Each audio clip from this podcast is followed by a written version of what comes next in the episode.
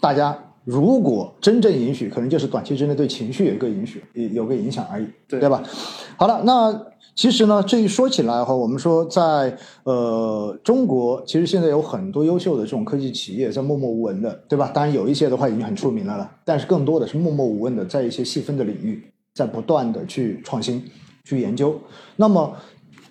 在很多层面上面，也慢慢的开始有了一些成果，我们现在已经可以看得到的。那么在努力的实现技术突破，实现国产替代，然后在目前这个时点中间哈，如果说到我们想要去找到一些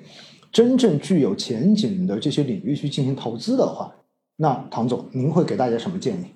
我觉得还是要去找到最符合时代发展的这种资产，嗯，因为我们可以看看，就回顾一下中国的一个发展历程。其实，在每一个时代都有自己时代的所在的主题。嗯比如说，我们看到在二零两千年之后，那个时候中国刚加入世贸，也就在快速工业化的时期。嗯那个时候时代的主题应该就是要资本驱动。我总结下来，也就是说，这种重资重重资产，嗯然后包括以这种周期为代表的银行周期，这些资产它表现是最好的。嗯然后到了一二年之后，我们常常说叫消费升级，这个时候呢，我认为是个销售驱动的一个时代。到现在呢，我们提到要高质量发展，所以我认为是一个要研发驱动的时代，也就是说市场会给予这些就是技术含量非常高的企业一个很好的一个奖励一个回报。所以呢，我们要关注，就是说在这种研发投入上进行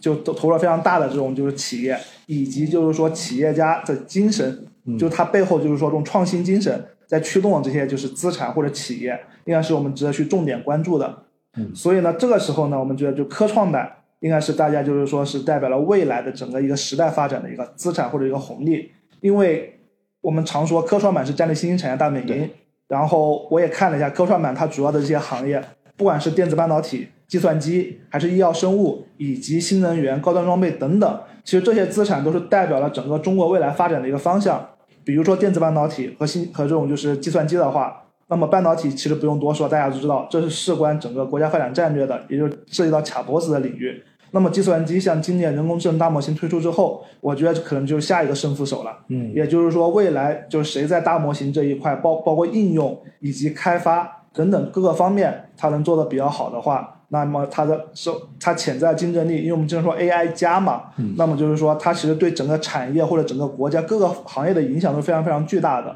所以我觉得这也是就是说下一个大家需要重点关注的。嗯，那第二方面，像医药生物的话，包括像创新药、创新器械，其实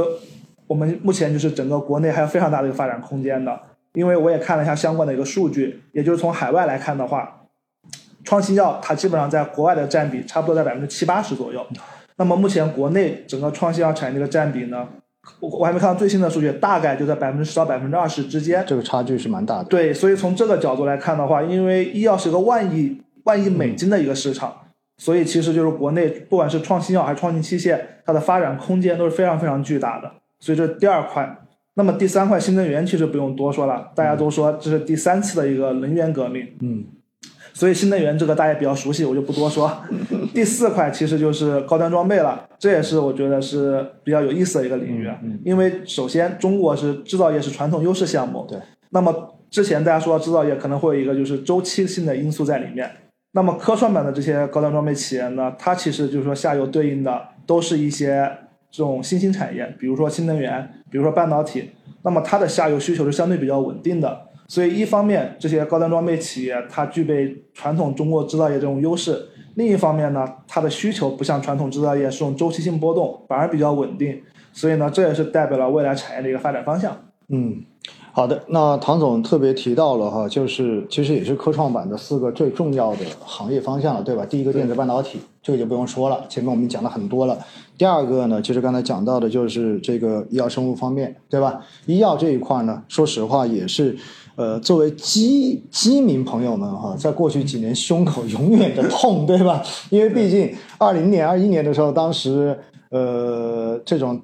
明星基金，然后把整个医药的这一个热度是打得非常高的，所以有很多的投资人其实当时的话全部都有配置医药基金，但到现在为止也回调三年了。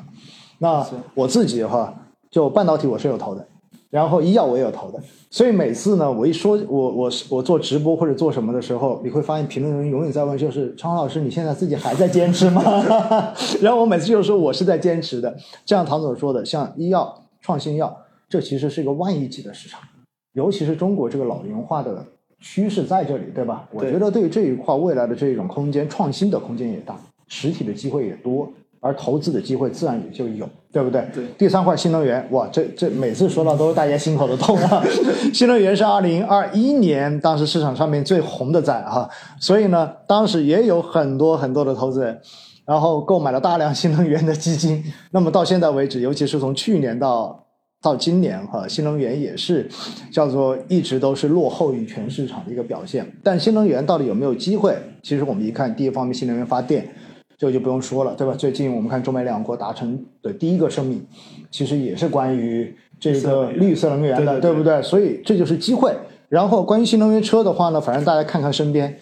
你自己上路面上去看一看，对吧？有多少新能源的这种呃覆盖率，对不对？包括现在各种新能源车的这种商战，其实呢有没有机会？这个我想大家其实平时关注的非常多。那么最后一个呃，高端装备，哎，高端装备，高端装备的话呢？大家自然而然想到了什么？平时问的多了，军工，对吧？这就是典型一个高端装备中间的一个 一个细分的东西。所以呢，这几个方向应该说都是一都是未来非常值得去选择，因为它也确实代表了我国未来发展的这个方向跟需要去前进的方向。所以呢，准确的说，这四个行业本身就是属于科创板重要的一个方向。因此呢，我能不能理解？其实，如果对于这几个方向感兴趣的话，选择科创板的投资是一个非常好的选项。没错，因为其实单个行业可能就是说会有个行业的风险在里面，但是如果我一综合下来的话，那么就是说相当于是把握整体新兴产业的一个贝塔，嗯，那这样反而效果会更好。嗯，其实说到行业的这个投资哈，我过往在所有的直播中间，我一直都强调一点，我一直说普通投资者。我真的不太建议大家选单一的这个行业去进行投资，为什么？你当然，单一行业里看着它涨的时候是真的很赚钱，对对吧？像今年，今年二季度的时候，我记得当时像传媒，对吧？计算机，然后可能在短短的两三个月之内的话，可以涨百分之五六十，都有这样的涨幅。但是回过头大家看一看，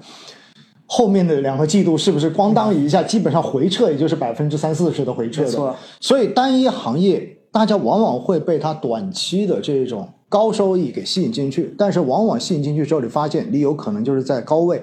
然后站岗的那一个人，因为它的涨跌的幅度都会比相对而言更宽泛、更涵盖面更广的这一些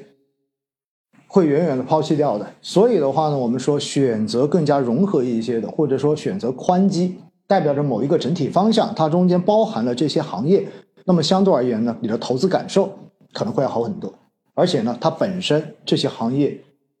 都是属于未来重点发展的方向。那么选择了这个方向，我觉得其实对于个人投资者来讲的话，是一个更加值得去考虑的方法。